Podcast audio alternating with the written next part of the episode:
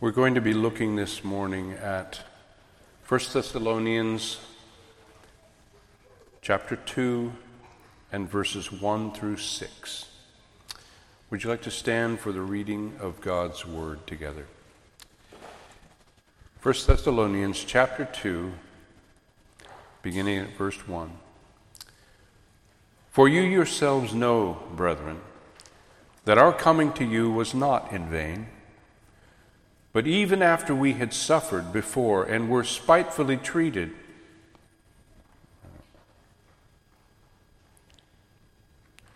at Philippi, as you know, we were bold in our God to speak to you the gospel of God in much conflict.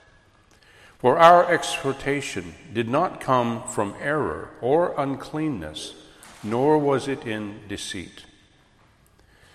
But as we have been approved by God to be entrusted with the gospel, even so we speak, not as pleasing men, but God who tests our hearts.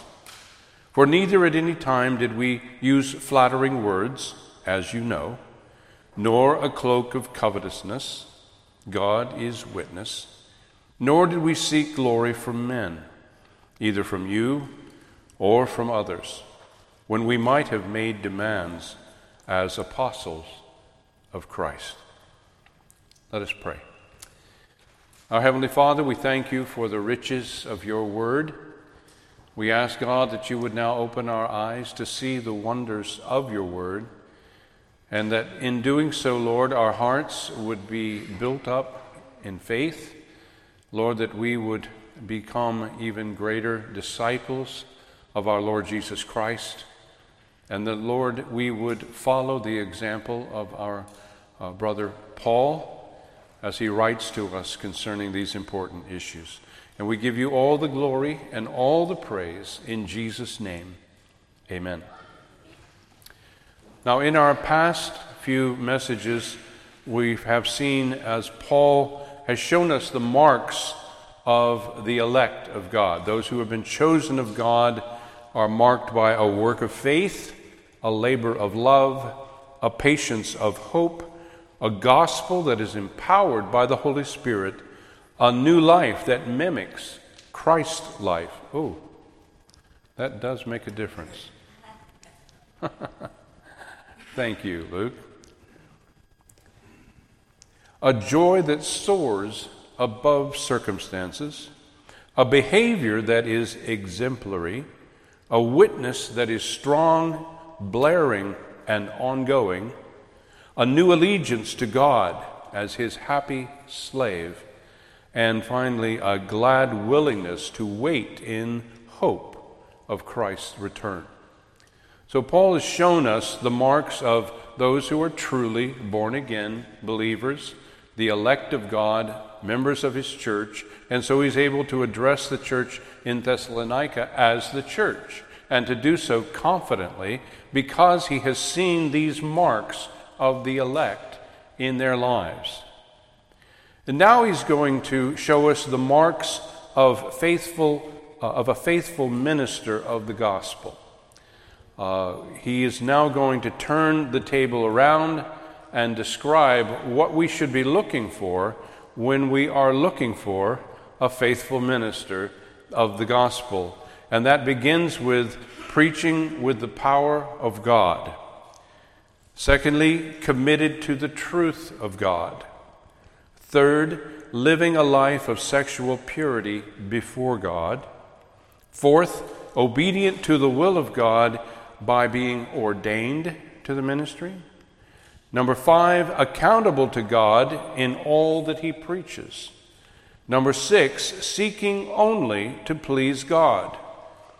Now, these six attributes uh, mark the life of a faithful minister of the gospel in every age of church history, including our own. This is what to look for when you're looking for a minister of the gospel. Now, Paul, uh, we can tell from the context, we, he was being criticized from every side. Uh, people were accusing him of not truly being an apostle. He's not one of the twelve. He's being accused of false motives and of wrong motives. And so, generally, he, he's having to deal with a lot of junk, okay? A lot of stuff. Now, Leon Morris, a, a, a uh, biblical uh, historian, uh, writes that there's probably never been such a variety of religious cults and philosophic systems as in Paul's day. East and West had united and intermingled to produce an amalgam of real piety, high moral principles, crude superstition, and gross license. Oriental mysteries, Greek philosophies, and local godlings competed for favor under the tolerant aegis of Roman indifference. They just didn't care. Holy men of all creeds and countries, popular philosophers, magicians, astrologers, crackpots, and cranks, the sincere and the spurious, the righteous and the rogue, swindlers and saints jostled and clamored for the attention of the credulous and the skeptical. Now, if you follow that line of, of observation, you realize that the Apostle Paul was living in a time in which everybody was making a claim and criticizing everyone else who was making a claim. So he's being accused of just being another one of these folks. And so in this passage, Paul responds to his critics by listing the marks of a truly faithful minister of the truth, a minister of the gospel. He uses the phrase, as you know, several times in this passage in order to emphasize the point that the people he's writing to were actually there. They saw this all happening. And so he's able to refer back to it, and he uh, uh, occasionally refers to, as you know as you know. And he also mentions, as God is witness, as God is witness. And so the critics were not there. The critics only showed up afterwards. These are the, the people who swoop in as soon as there's something going on with the hopes of being able to co opt it, to be able to recruit these young believers into their, these other uh, ways of seeing and, and the other kinds of beliefs. So, wherever God is on the move, Satan is going to move as well. And he's going to try to thwart the ministry. You always can know when you're in the middle of a move of God because Satan attacks it almost immediately. He tries to kill the baby in the cradle whenever he can. And another way of thinking of this is the tall trees that get hit by lightning. It's only when you begin to actually accomplish something in the, the spirit and to be able to actually show up on the spiritual landscape that Satan says, aha, over there. and off he goes to attack it and try to distort it, to kill it, to make a mockery of it. So Satan's game plan is very consistent. He approaches us with the questions Did God really say that? Is that really true? How can you be so sure? Isn't there another way of looking at things? just trying to sow seeds of doubt. Now remember, we come to God by faith. Adam and Eve fell from grace and from God from faith because of the seeds of doubt that were sown by Satan uh, in the heart of Eve and then later in Adam's heart as they began to question whether or not God is really good whether or not they're just being played by God, that there's something better than the will of God, and all you have to do is disregard what you know to be the will of God, and you'll be like gods. You'll be able to make it up for yourself. You'll be able to do your own thing, be your own person. And so Adam and Eve fell from the obedience of faith into the disobedience of doubt. And the same is true today. And we come we come to God, we, we walk away from the, the disobedience of our doubt and our disbelief and our skepticism by believing in our hearts, which then results in the obedience of faith. And we get back to the original purpose for which we were created. We were created to live for the glory of God. We were created to participate in His display of goodness and wisdom in our own unique circumstances. To be saved is to be saved for this purpose.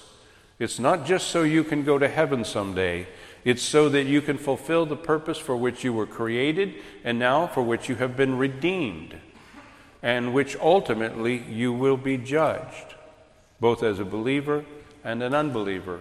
All will stand before the judgment seat of Christ to give an account for what they have done in the body. And so Satan's game is always to sow seeds of doubt.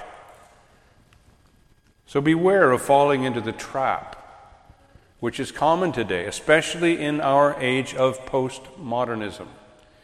Postmodernism is basically a rejection of the very idea that anything can be known to be truly true.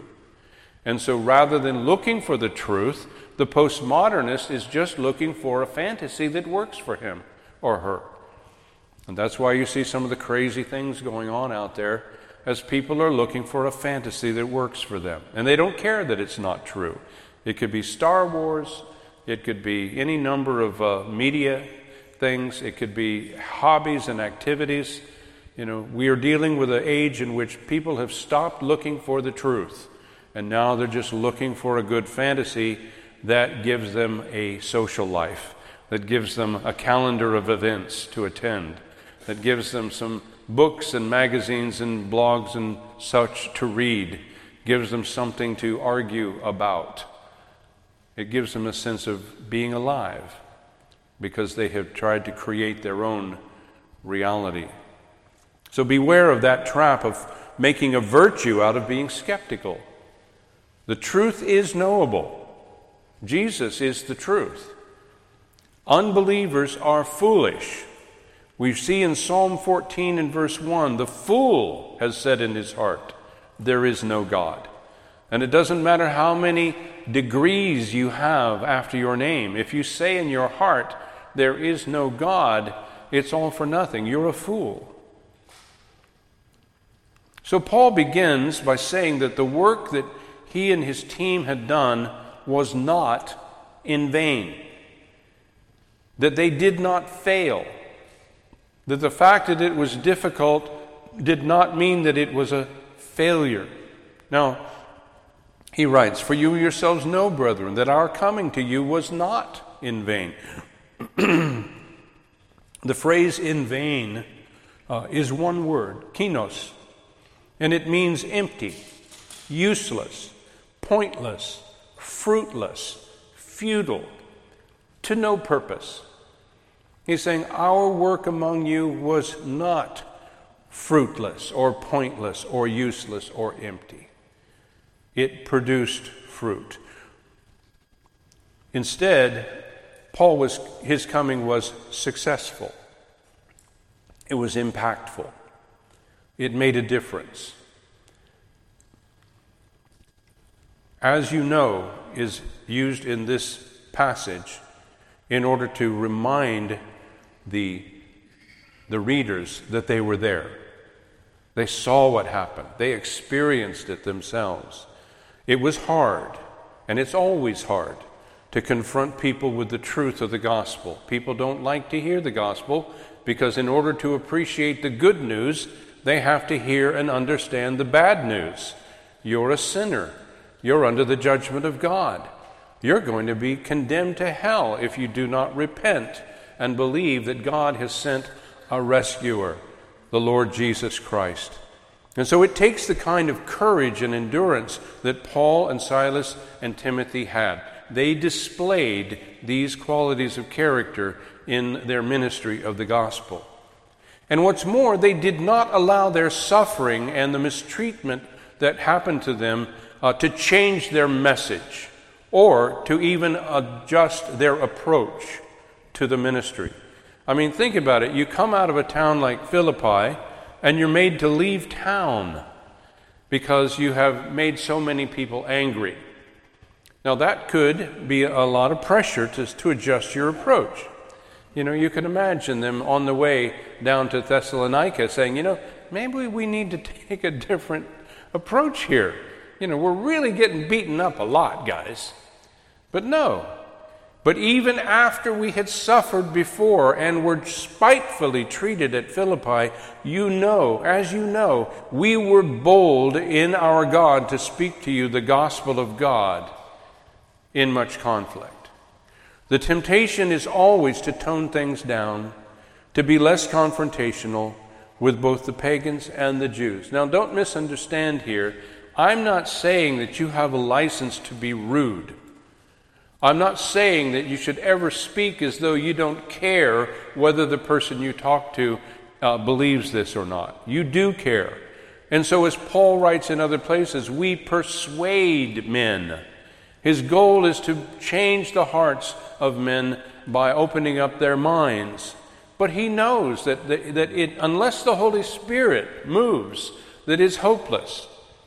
And so you don't get your cues as to whether you're doing things right by whether or not the person you're talking to agrees with you, whether or not they repent, because many, most will not. Jesus said, Broad is the way that leads to destruction, and many go there by that route.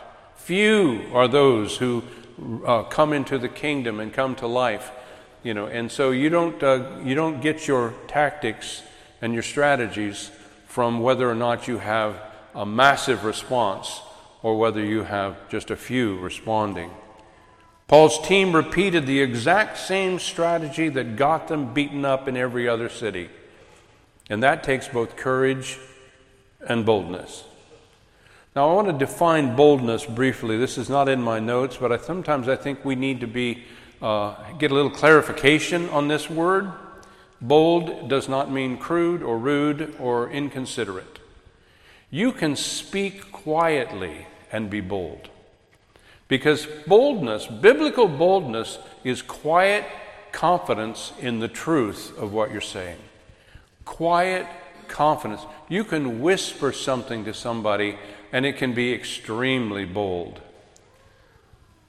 I mean, think about it.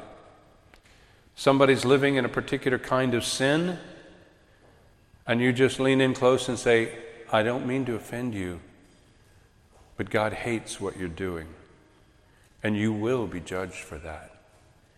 Don't think that you're going to get away with anything. No one is going to get away with anything, including you. That's bold, even if you say it quietly. So remember that. You're not being bold just by being rude.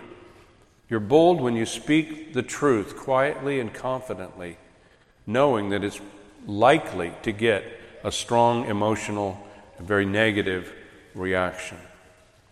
And this is a struggle a death struggle. Uh, reading John MacArthur's commentary on this subject, he writes This is a death struggle ministry. There's always pressure to compromise, to avoid that, to not offend, to soften the message, to make it popular, to sugarcoat what you say, to find a way to make it acceptable to sinners. But I just remind you the mark of a great minister, the mark of a great leader, is not how little it takes to start him, it's how little it takes to stop him. That's the mark of leadership. He continues with the confidence in God, and there is no stopping Paul, none. We had the boldness in our God. There was an audacity in his ministry. This is the source of his confidence, not in his flesh not in his strength, not in his knowledge, not in his experience, not in his wisdom, but in our God. He found power in God. He trusted in God and in God's power to do whatever God deemed his will. That's the mark of a true minister of the gospel. Now, our message did not arise from incompetence, corruption, or con artistry. In 1 Thessalonians 2, verse 3, we read, For our exhortation did not come from error or uncleanness, nor was it in deceit. So he's listing three things here for us to take note of. Now, these three things are what a minister of the gospel will avoid. Number one, the errors of incompetence. Number two, the uncleanness of corruption, moral corruption. And number three, the deceit of con artistry.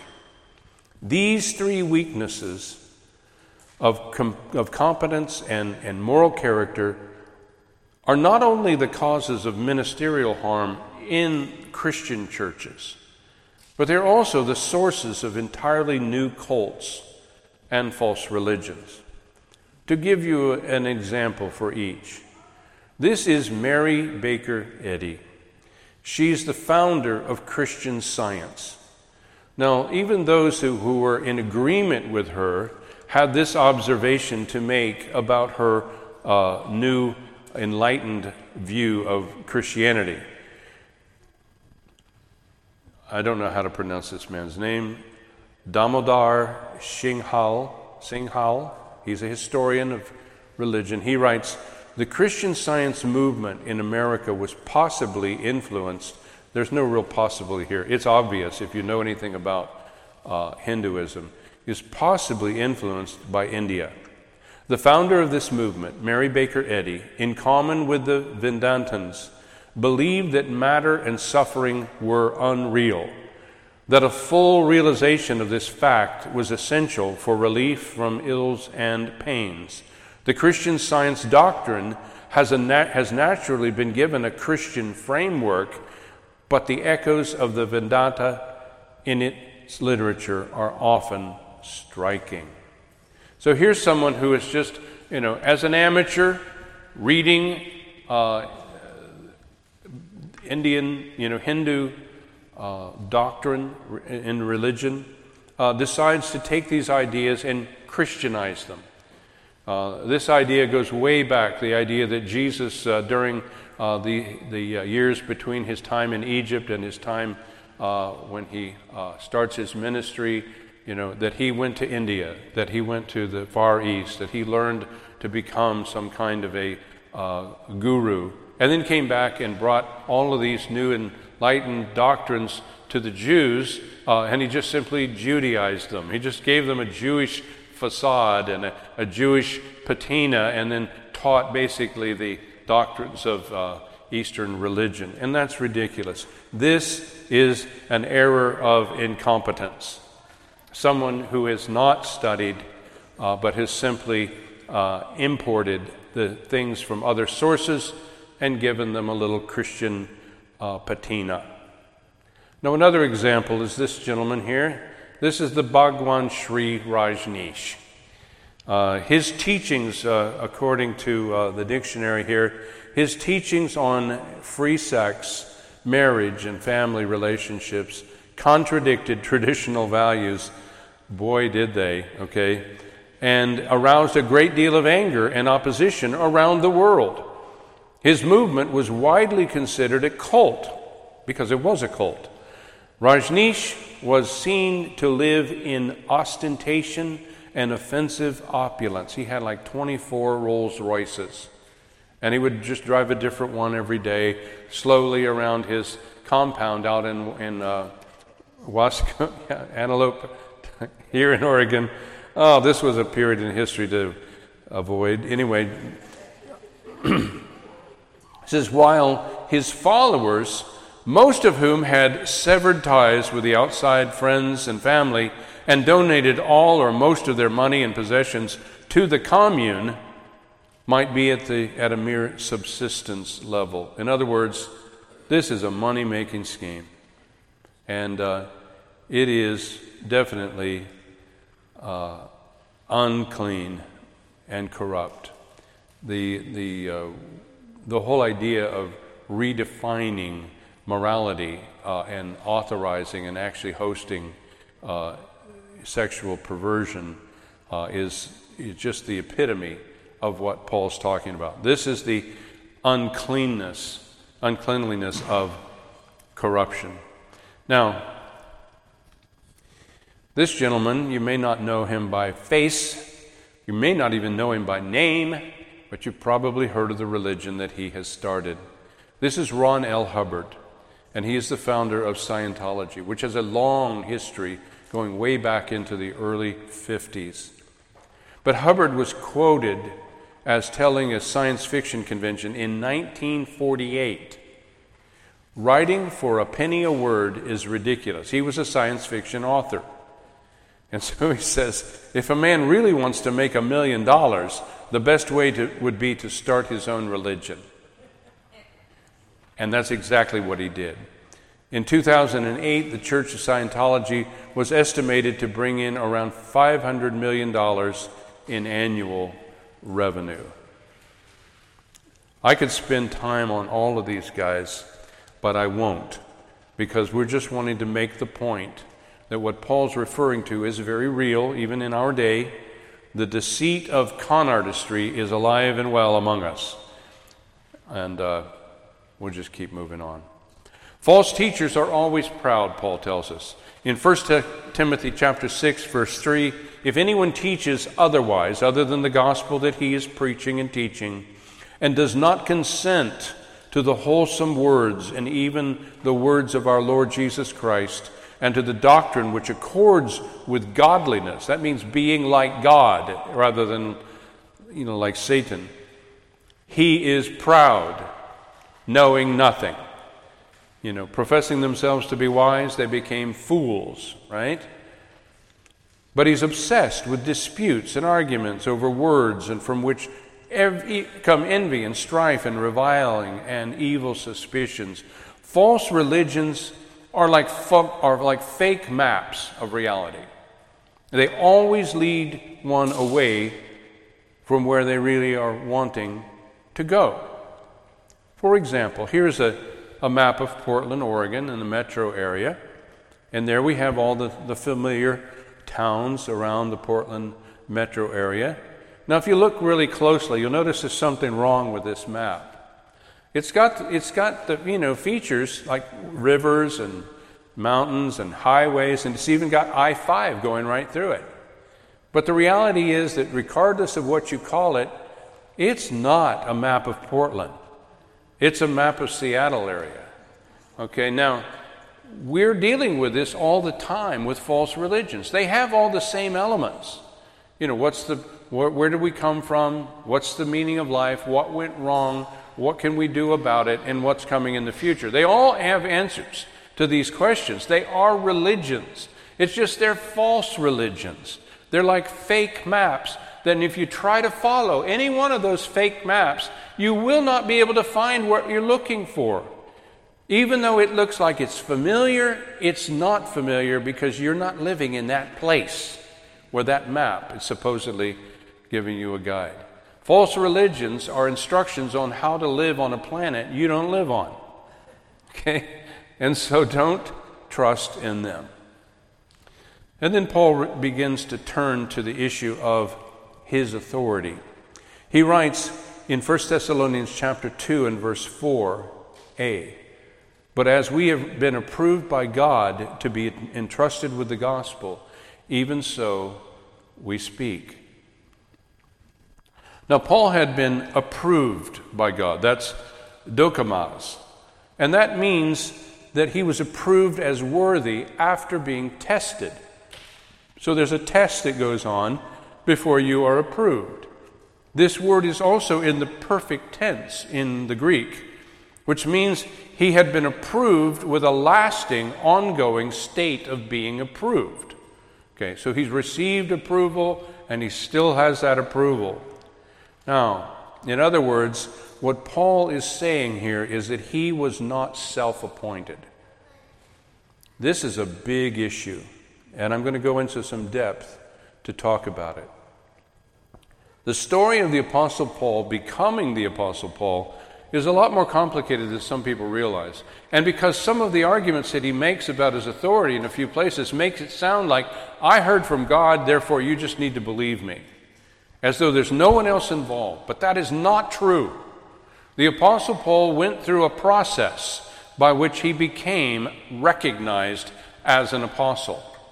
And so we read in Galatians chapter 1 and verse 15 But when it pleased God, who separated me from my mother's womb and called me through his grace to reveal his Son in me, that I might preach him among the Gentiles, I did not immediately confer with flesh and blood, nor did I go up to Jerusalem to those who were apostles before me, but I went to Arabia and returned again to Damascus. Now, there are many who will just read this passage and they won't even read it in the context. And they say, See, the Apostle Paul just went out into the desert, heard from God, and then came out preaching, and that was it. So if he can do it, so can I. If he can be self appointed, so can I. But what does he say next? See, during this time, Christ revealed to Paul many things, and, and it's probably during this time that the doctrine of the body of Christ was uh, being uh, impressed upon him. You remember what Jesus said to him on the road to Damascus? He said, Why are you persecuting me, Paul? Now, Paul, at some point, got the, got the message if you touch my people, you're touching me. You know, why are you persecuting me? I'm not persecuting you, I'm persecuting all these Christians. But these Christians are members of the body of Christ. And now, Paul's the one who brings that doctrine forward later in his, his epistles that we are all members of the body of Christ with different functions within that membership. Now, after this, Peter went up to see, or Paul went up to see Peter in Galatians 1:18, same passage of scripture. Then after 3 years, I went up to Jerusalem to see Peter and remained with him 15 days. But I saw none of the other apostles except James, the Lord's brother. Now, concerning the things which I write to you, indeed, before God, I do not lie. Paul is making his case of why he has authority as an apostle.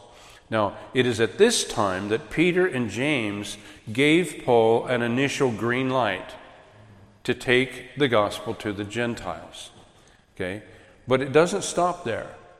Paul's reputation began to grow among the churches, and we see in verse 21 Afterward, I went up into the regions of Syria and Cilicia, and I was unknown by face to the churches of Judea which were in Christ. But they were hearing only that he who formerly persecuted us now preaches the faith which he once tried to destroy. And they glorified God in me. So Paul's reputation among the churches is growing and spreading. Paul could have just continued in this status, but he chose to strengthen his relationship with the other apostles, and especially because Paul recognized that he had been given revelation concerning this issue of, con- of circumcision, because he's the apostle to the Gentiles, that the other apostles had not yet received, but they would, but they hadn't received it yet. And so, Galatians chapter 2 and verse 1, we're still in the same passage where Paul said, I went out into the desert. Well, he didn't just stay in the desert. Then, after 14 years, I went up again to Jerusalem with Barnabas and also took Titus with me. And I went up by revelation. That means I was, I was sent by God to go up and communicated to them that gospel which I preach among the Gentiles, but privately to those who were of reputation lest by any means I might run or had run in vain. So Paul is putting all his doctrinal cards on the table behind closed doors. He's not going up and preaching a sermon to the, to the masses and then going in and talking to the apostles about what he just said. Instead, he goes behind the scenes and says, Now, here's what I've been preaching to the Gentiles. What do you think? That is humility. Paul, we're going to see here, is he's not easily impressed by people, but he was careful not to cause division in the church. He's going to be careful to share what he has to say in a way that doesn't divide the people before he talks to the other apostles. And the problem was the Judaizers. In Galatians 2 and verse 3, yet not even Titus, who was with me, being a Greek, was compelled to be circumcised. And this occurred because of false brethren secretly brought in who came in by stealth to spy out our liberty, which we have in Christ Jesus, that they might bring us into bondage. Bondage to what? Bondage to legalism. To whom we did not yield submission even for one hour, that the truth of the gospel might continue with you. And so, Paul, and also later Peter, remember the, the, the vision of the animals in the, in the, the, the blanket, you know, coming down out of heaven? rise and eat. No way, Lord, I'm not going to eat that. I'm Jewish. God says, don't call unclean what I've called clean. So Peter joins Paul in this argument that the Gentiles are not needing to be circumcised in order to become Christians. And so Peter and Paul rescued the church from this false doctrine. Now, notice the wording in this next passage, also in Galatians chapter 2 this is an extended passage, but it, it, gives us a window into Paul's thinking about this issue of being in submission to the offices of the apostles without being overly impressed by the individuals that hold those offices. That's a pretty tight rope to walk. And he says, But from those who seem to be something, whatever they were, it makes no difference to me. That's pretty bold, okay? God shows personal favoritism to no man. For those who seemed to be something added nothing to me. In other words, I, I went toe to toe with them, and, and their doctrine and my doctrine were not incompatible. Okay? But on the contrary, when they saw that the gospel for the uncircumcised had been committed to me, as the gospel for the circumcised was to Peter, for he who works effectively in Peter for the apostleship to the circumcised also worked effectively in me toward the Gentiles. And when James and Cephas and John, who seemed to be pillars, perceived the grace that had been given to me, they gave me and Barnabas the right hand of fellowship, that we should go to the Gentiles and they to the circumcised. Do you see how Paul is kind of threading this needle here? He's respecting the office and the importance of ordination within the church, but he's not overly impressed with the individuals holding those offices at any given moment. And so he is what we would call ordained. He's ordained, not just self appointed, but actually recognized by other ministers of the gospel as having this responsibility and being sent, not just by God, but also by the church itself to go and fulfill this ministry. Now, I know that uh, we are living in an era in which this kind of uh, self appointment is a real problem. Self appointment is a very, very serious problem in Christ's church throughout all of church history, but especially here today, because religious liberty in the U.S., remember, there was a time in which every jurisdiction had its own official you know, state religion. In, in Great Britain, it's the Church of England, right? In other st- countries, it's Catholicism. You come to the United States, all of the 13 colonies had their own state or religion, and they kept it even after the Constitution was put in place. It's the federal government that was not permitted to uh, establish or to interfere with the exercise of religion. But the states went on with their state religion right on up into uh, the 1900s. Now, self appointed cult leaders answer to no one but themselves. This is a mark of a cult. They elevate themselves, putting themselves in positions of power by telling others that they have been called by God. But you have to ask does anybody else out there that's established in the community of God's people recognize your role in this way? Are you self appointed or are you also re- recognized by the, the, the doctrinally sound uh, body of Christ?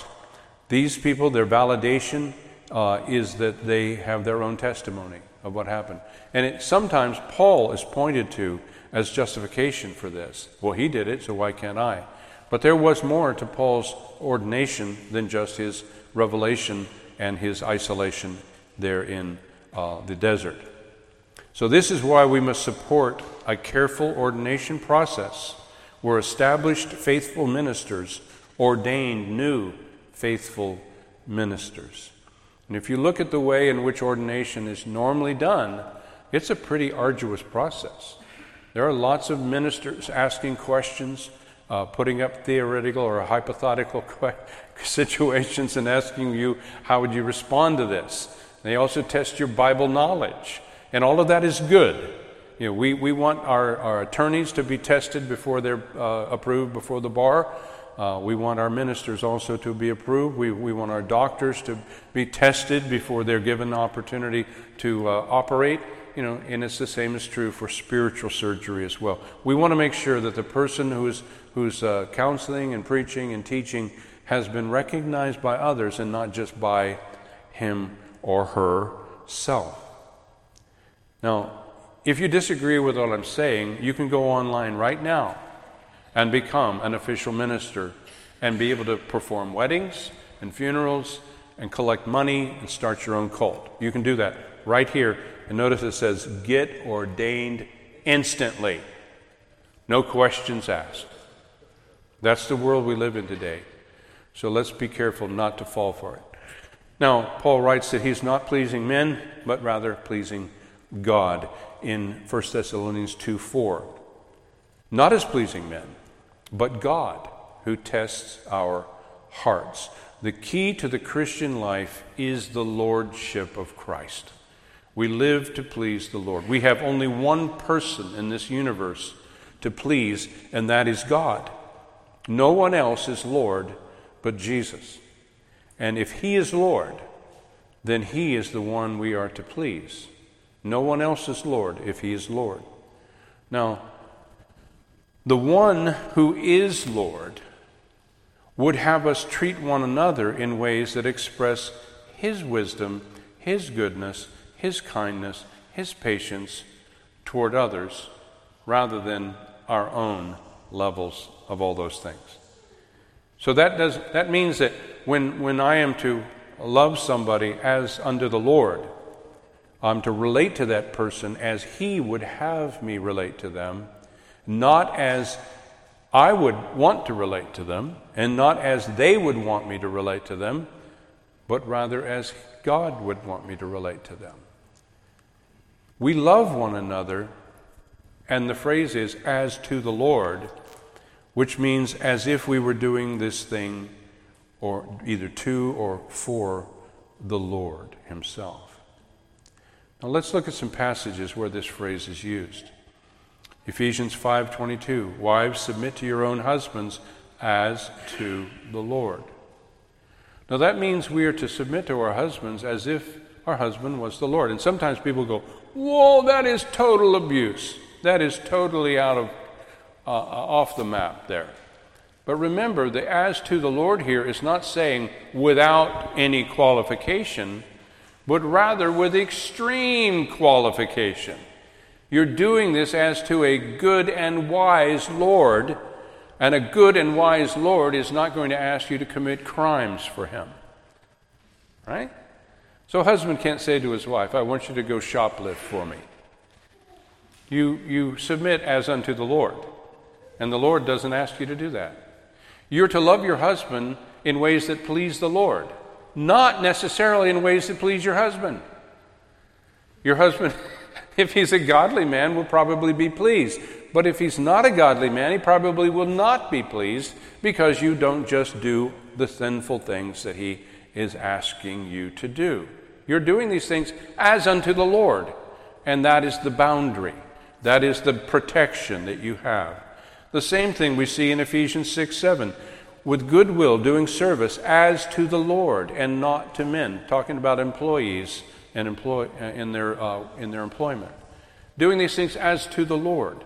So if the boss says, I want you to cheat on this form, I want you to report less than it actually was, then you have to say, I'm sorry, but I'm serving you as if you were the Lord, and the Lord would never ask me to cheat on a form like this. You see how this works? To be able to do something as unto the Lord means you are doing what is pleasing to Him. The only one in the world, in the universe, you have to please is Him. And He's saying, Now I want you to turn and show kindness and respect and love and diligence and hard work and all these good things as if you were doing it for me. But if this person you're serving asks you to do anything that I would never ask you to do, then you have a, a basis upon which to say, I'm sorry, but with all due respect, I must be faithful to God. Colossians 3, verse 23. And whatever you do, do it heartily, as to the Lord and not to men. See, Paul is not concerned about pleasing men, he's concerned about pleasing God. But God wants him to take this gospel to the whole world, and that is going to see, bring a lot of people to faith in Christ. But in doing so, he's not doing it the way they would like him to do it. He's doing it the way the Lord would have them do it, and that means you get beat up a lot. You get beat up a lot because you don't do it the way they would like you to do. We show our love for God by the way we love and care for one another as He directs and on His behalf. That's what it means. So, flattery will, you know, you always hear the statement, flattery will get you nowhere. Well, no, flattery will get you somewhere. It'll get you to hell, okay? Flattery will get you into a whole lot of heat. 1 Thessalonians 2 5. For neither at any time did we use flattering words, as you know. You were there. You heard what we said. We never flattered you. Proverbs 29, verse 5 says, A man who flatters his neighbor spreads a net for his feet. That's what flattery is all about. It's trying to trap somebody uh, by appealing to their pride. Say, You're such a smart person. You know, I really respect the way you think for yourself. And you're not going to let any of these wise counselors out here tell you what to do. Flattery will get you somewhere, straight to hell. Flattery is used to set a trap for others, it butters them up uh, to be deceived and taken advantage of. That's what flattery does. And if you're flattering anybody, don't kid yourself, that's what you're trying to do. Flattery is a, salesmen are often trained in flattery, and it's sinful. In Psalm 12 and verse 2, here's an interesting, obscure passage. They speak idly, every one with his neighbor, with flattering lips and a double heart they speak. May the Lord cut off all flattering lips. That's a poignant thought. Don't flatter because the Lord may just remove your lips. Paul was careful to do the opposite. He rebuked and exhorted with godly authority so that those who were in sin and error could repent and believe and be saved. If you don't communicate enough for a person to be saved, you haven't delivered the mail. And if you avoid the riot, you're simply canceling the revival. Okay? See, the same gospel that brings revival in one individual or another is the same words that are going to cause the riot in the others who are not receiving it. So if you decide to avoid the riot, you just canceled the revival. So instead, we should go in with the understanding that if I do this right, some people are going to be saved and some people are going to be mad. And that's what we see in the life of Paul. And it's not because of his attitude, it's not because he's disrespectful, it's simply because he stands faithful to the truth. Then he says, nor as a cloak of covetousness. God is witness. Now, a cloak is a covering for the sake of appearance. When you are, quote, in it for the money, uh, you have to hide that fact. And so a cloak of covetousness is a way of hiding the fact that you're really in it for the money. In Acts chapter 20 and verse 33, we have a, a kind of a opening up of this idea. He says, I coveted no man's silver or gold or apparel. Yes, you yourselves know that these hands have provided for my necessities and for those who were with me. I have shown you in every way by laboring like this that you must support the weak And remember the words of the Lord Jesus that he said, It is more blessed to give than to receive. The Apostle Paul was not covetousness, he was not in it for the money. Yeah, you don't do what he did for the money, it's not worth it. He did it because he loved God, and God loved the people that he was sent to reach. And as a Jewish rabbi, he is going to a Gentile world, which was pretty, pretty uh, much of a cultural um, offense to his Jewish culture. And yet he says, I became all things to all men that I might by all means win some.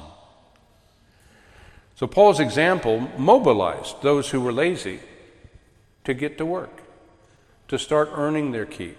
Let him who stole steal no more, but rather let him work with his hands the thing which is good, in order that he have, may have something to share with others in their time of need. He says, We did not seek glory from man, nor did we seek glory from men, either from you or from others. Galatians chapter 1 and verse 10 kind of opens this idea up. He says, For do I now persuade men or God? Or do I seek to please men? For if I still pleased men, I would not be a bondservant of Christ. You can't serve both God and man. It says, But I make known to you, brethren, that the gospel which we preach was preached by me is not according to man. For I neither received it from man, nor was I taught it, but it came through revelation of Jesus Christ. So we have here, and we saw that extended passage where Paul's explaining how he became the apostle that he was, that he is not uh, coming in delivering the mail for some other human being, but rather delivering the message that God has entrusted to him. The gospel that Paul preached was never pleasing to sinful man. And the initial response of everyone was to be offended by the idea that they even need to be saved. You know. But God is the one who opens hearts, and those who believed were saved. God is the one who approves. In 2 Timothy 4, verse 1, I charge you, therefore, before God and the Lord Jesus Christ, who will judge the living and the dead at his appearing and his kingdom. Preach the word, Timothy. Be ready in season and out of season. Don't say, uh, I can't do that right now, it's out of season. you know, it's always in season to take the gospel to those who are lost. Convince, rebuke, exhort with all long suffering and teaching. Notice how long suffering buffers the, what could be the rudeness of uh, rebuking and exhorting. You're speaking in such a way that people have a chance to believe. So, Paul is telling us that we have authority when we proclaim the gospel, but we must preach every sermon as one who is accountable to God and not to man. So, that means in practice, you're not preaching in such a way as to get the approval of your audience, but rather to receive the approval of God, that you delivered the message faithfully to that audience and then allowed God to, the, to do the work of saving, opening hearts and minds to receive the truth. So we want to please God, not our human audience. Now, our audience may not believe or agree with the truth. This is something we should expect to be the norm rather than the exception. First or Second Timothy chapter 4 and verse five, 3 through 5 For the time will come when they will not endure sound doctrine, but according to their own desires, because they have itching ears, they will heap up for themselves teachers and will turn their ears away from the truth and be turned to Marvel comics. No, fables. But you be faithful or watchful in all things endure afflictions, do the work of an evangelist, fulfill your ministry. So we see here the impact that Paul had because he was to be approved by God rather than by man. So, even though we are not, uh, even though we are, okay, let me stop and read that again. Even though we are apostles, we did not make demands for our personal benefit. We see in 1 Thessalonians 1, verse 6, that Paul makes this statement that even though he's an apostle, he is not going to use that position uh, to his own benefit. In 1 Corinthians 9:11 he writes, "If we have sown spiritual things for you, is it a great thing if we reap your material things? If others are partakers of this right over you, are we not even more so?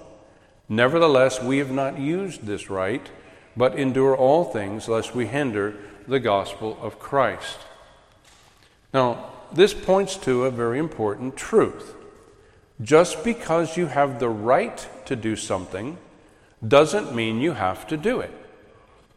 You know, I've had many times counseling with a couple where one or the other in the, in the, in the uh, marriage has the right to divorce according to the scriptures because unfaithfulness has taken place. And they have the right to walk away from that marriage because Jesus mentioned uh, for fornication, for unfaithfulness. But you don't have to exercise that right. I mean, I'm not saying you can't, but I'm saying you don't have to. And I've seen marriages healed because of forgiveness, because of repentance, and it becomes a stronger marriage than ever because it's been tried by this tremendous fire of unfaithfulness. And so I want to encourage you to understand, not just in regard to marriage, but in regard to uh, you have the right to receive compensation as a minister of the gospel. Those who preach the gospel are to live by the gospel, but you don't have to. If there's a good reason not to, if you think it might interfere with people perceiving your, your credibility as a minister of the gospel, you can choose, as Paul did, to not accept remuneration. And that's great. More power to you. But don't make that mean that others who do need the remuneration and who do receive it are any less spiritual than you are. If the situation does not require them to forego this right, then don't think ill of them because they enjoy the benefits of this right. So, who is a faithful minister of the gospel? A minister who is preaching with the power of God, who is committed to the truth of God, who is living a life of sexual purity before God, who is obedient to the will of God by being ordained, who is accountable to God in all that he preaches, and finally, who is seeking only to please God. These six attributes mark the life of a faithful minister of the gospel. And this is what we should be looking for in all periods in church history. So I know that here at uh, Gracious Cross, you will be going through a process of identifying ministers of the gospel, identifying teachers, and identifying elders and these are the things that you should be looking for uh, in the context in which we're living. So let's pray. Lord Jesus, we thank you for your goodness. We thank you for your wisdom in allowing the Apostle Paul to provide us with this clear list of the marks of a faithful minister of the truth. May we take this to heart. May those of us who uh, our men in the church aspire to have all of these marks in our own personal lives. May we be approved by God and we, may we be recognized by men uh, as having your call upon our lives. And we give you all the praise and all the glory in Jesus' name. Amen.